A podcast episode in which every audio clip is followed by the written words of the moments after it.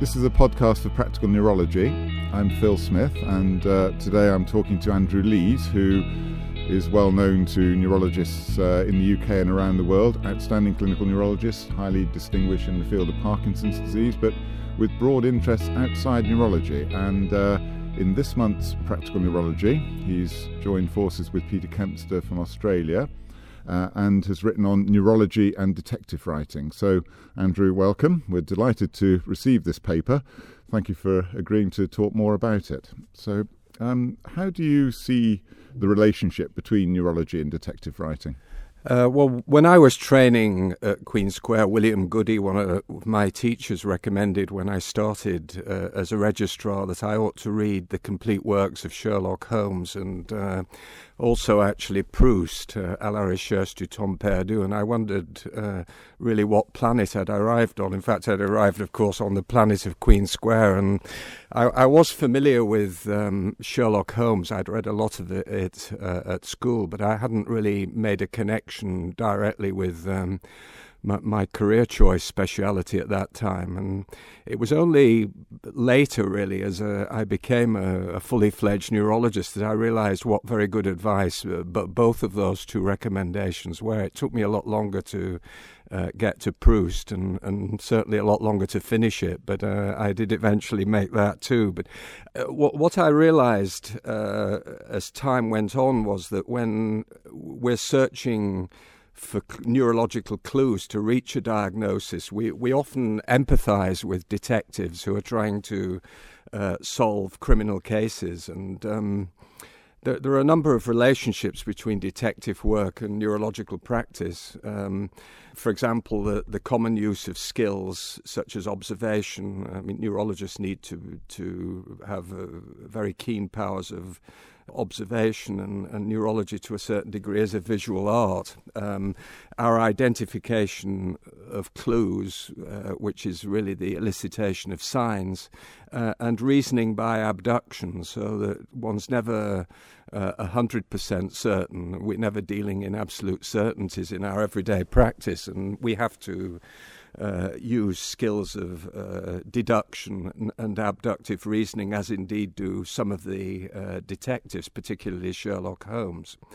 And then neurologists are, are also very fond of uh, using the detective story as a, a favourite narr- narrative vehicle for clinical histories and case reports. Uh, so in common with detective tales, uh, our case reports are often reassuring, affirming the belief that we can diagnose even very obscure neurological maladies with our, uh, our diagnostic acumen. So, the, the, those were linkages and connections uh, I, I thought back as I got better at neurology with, with William Goody's recommendations. And um, Peter Kempster, who came to work with us uh, shortly after I'd been made a consultant at UCH and Queen Square, uh, was also already very interested in um, the links between uh, detective fiction, forensic science, uh, and neurology. And indeed, it's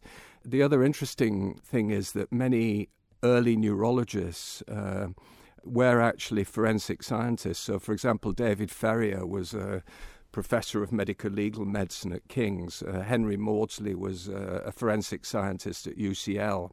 There was already uh, a connection from the very beginnings of the speciality between the emergence of forensic science and detective detection in criminal work and uh, neurology but it took us it's taken us a long time to actually write this article and we we, we, we decided to really focus on the fact that de- detective stories have been part of the fabric of neurology uh, ever since the time it evolved into a discrete medical speciality and, and focus particularly on a literary survey of neurological detective fiction to show how neurologists have turned their hand to creative writing and th- those who have of how they've expressed this relationship. So we we picked two eminent neurologist Peter Gautier Smith, who was one of my teachers at Queen Square, and Harold Klawans, uh, best known for his work in movement disorders uh, from Rush, Chicago, both of whom have had a, a, literary career in addition to their work as neurologists. And um,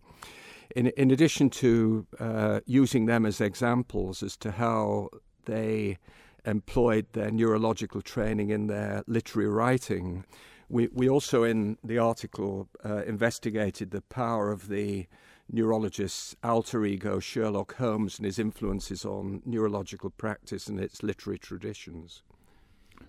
Right. Okay. So uh, you you actually describe neurologists in the article as uh, scrupulous, mildly obsessive introverts and thinkers rather than doers. I think, and uh, uh maybe that's something that's changing. But um, do you feel that, that that is how neurologists are best made up? And do you feel that Sherlock Holmes himself would have made a good neurologist? Conan Doyle modelled many of his characters on real life people, and um, Sherlock Holmes was said to be modelled on Joseph Bell, who was the professor of surgery in Edinburgh. But to many of us, um, he has all those characteristics which you've just described as typical of neurologists. And of course, many of the um, early neurologists, the 19th century neurologists, were misogynists, uh, as indeed, of course, was Sherlock Holmes, so that uh, Gowers, for example, would not, not allow any women in his teaching sessions at Queen Square. Um, so uh, it seems to me that although it's said that he's modelled on Joseph Bell, Conan Doyle certainly had connections with. Um, neurology. He, as listeners may know, he trained uh, as a physician. Um, he wrote his uh, thesis on, uh, and he wrote his his thesis on tabes, and um, there is some evidence to suggest that he attended uh, some lectures at Queen Square, and in in the case of the resident patient. Where he talks about uh, catalepsy, and uh, it seems clear that he had quite a lot of neurological knowledge.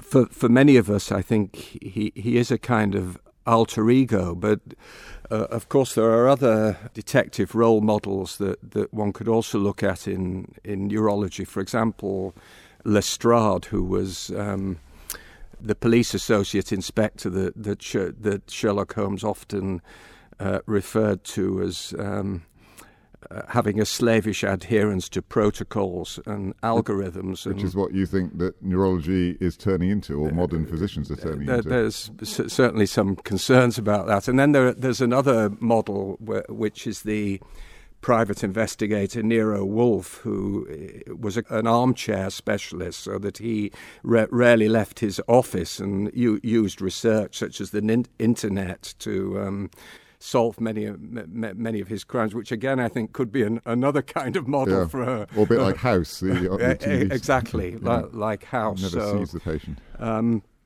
there are, there are great parallels really between the, the emergence of the, the speciality of um, uh, forensic science uh, and neurology. And of course, it, it's said that a lot of the mystique of forensic science has now been taken away with DNA technology and so on, so that the the, the, the great detectives uh, are fewer on the ground uh, than they were, really. So you you set up the the brain bank. I mean, did you feel in, in London? I mean, did you feel that this is uh, your sort of role as a forensic uh, detective was carried out in that way? Is, is there any connection there? Do you think in your personal um, role in neurology?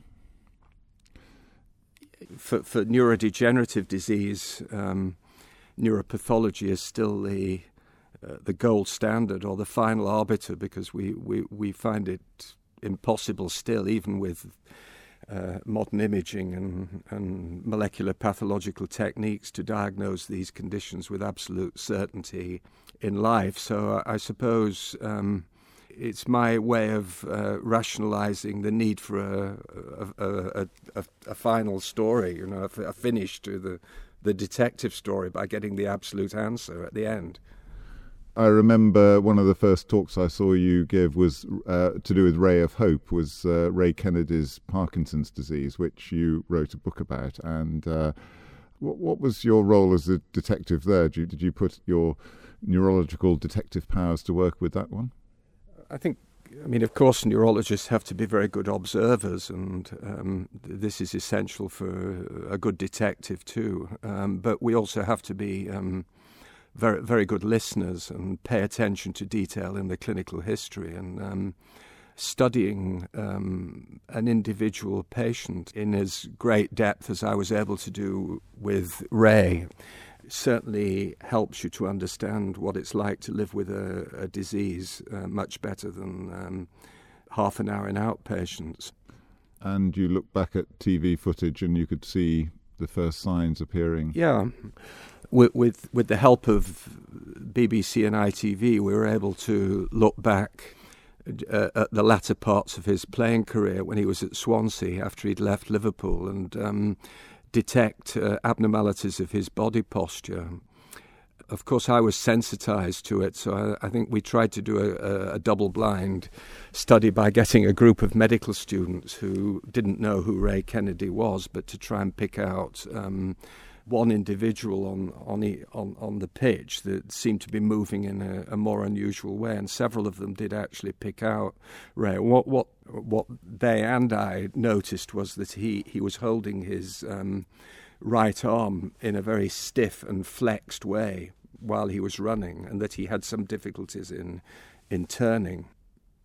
Uh, of course, now the use of vi- video footage is commonplace, and it, it's very helpful in uh, particularly in the field of Parkinson's disease, in in lo- uh, people people bring home videos in, we we can often date back to subtle abnormalities that they hadn't perhaps noticed at the time, but but were in fact the very beginning of the disorder, some some years before they were actually diagnosed. So we often encourage people to bring. Uh, old video footage of themselves in, and you can see the if you watch um, Michael J. Fox. You you can if you watch some of the early Spin City things, you can see signs of him having disturbances of his body movement before the diagnosis was made.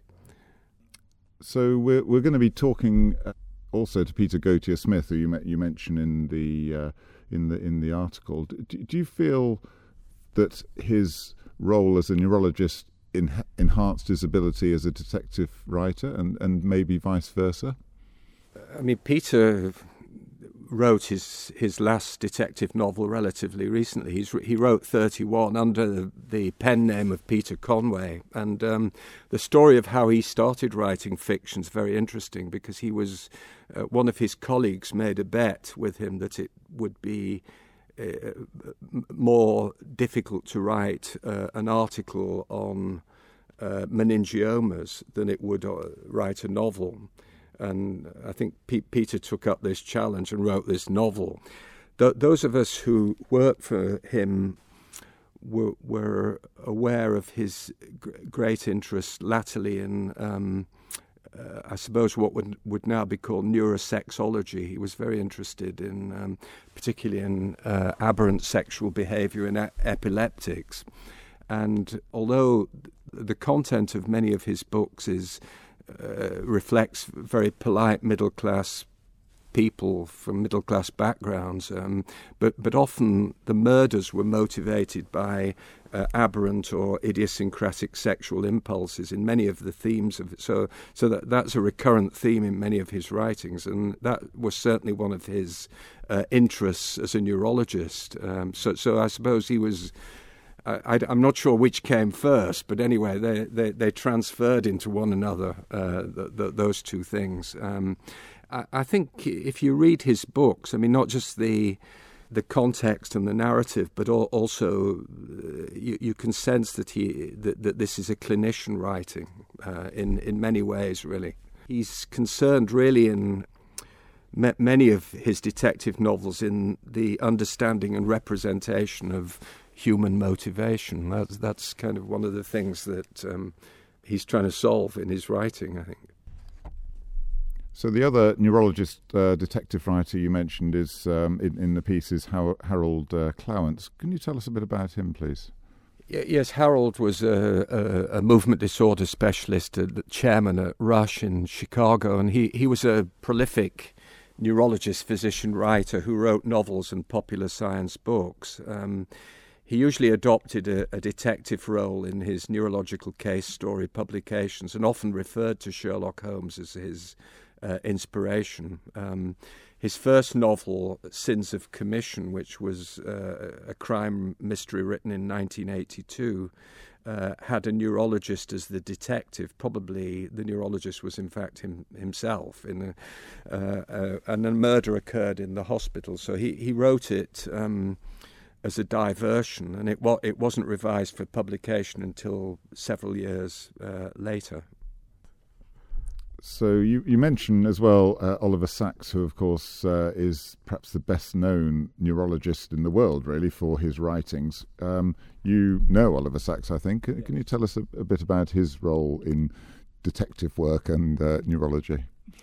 Well, Oliver did before Oliver moved to the states. He did do some of his training in, in London briefly at the Middlesex, the Middlesex and also at Queen Square. Um, and already at that stage, he he showed that he had particular interests in individual patients so that he would, when he was doing ward rounds, he would spend very, very long periods of time with one patient and perhaps much less time with some of the others. So, so I think the die was already cast at a very early stage of how his literary career would, would go. And uh, he, in contrast, I think, to Peter Gautier Smith and Harold Klawans, he has a a broader heritage of, of, medical literature, and I think he the published clinical case history rather than just a detective um, uh, model w- w- would fit better. And and of course his success has been based to some degree on his ability to draw on these sort of latent literary literary properties.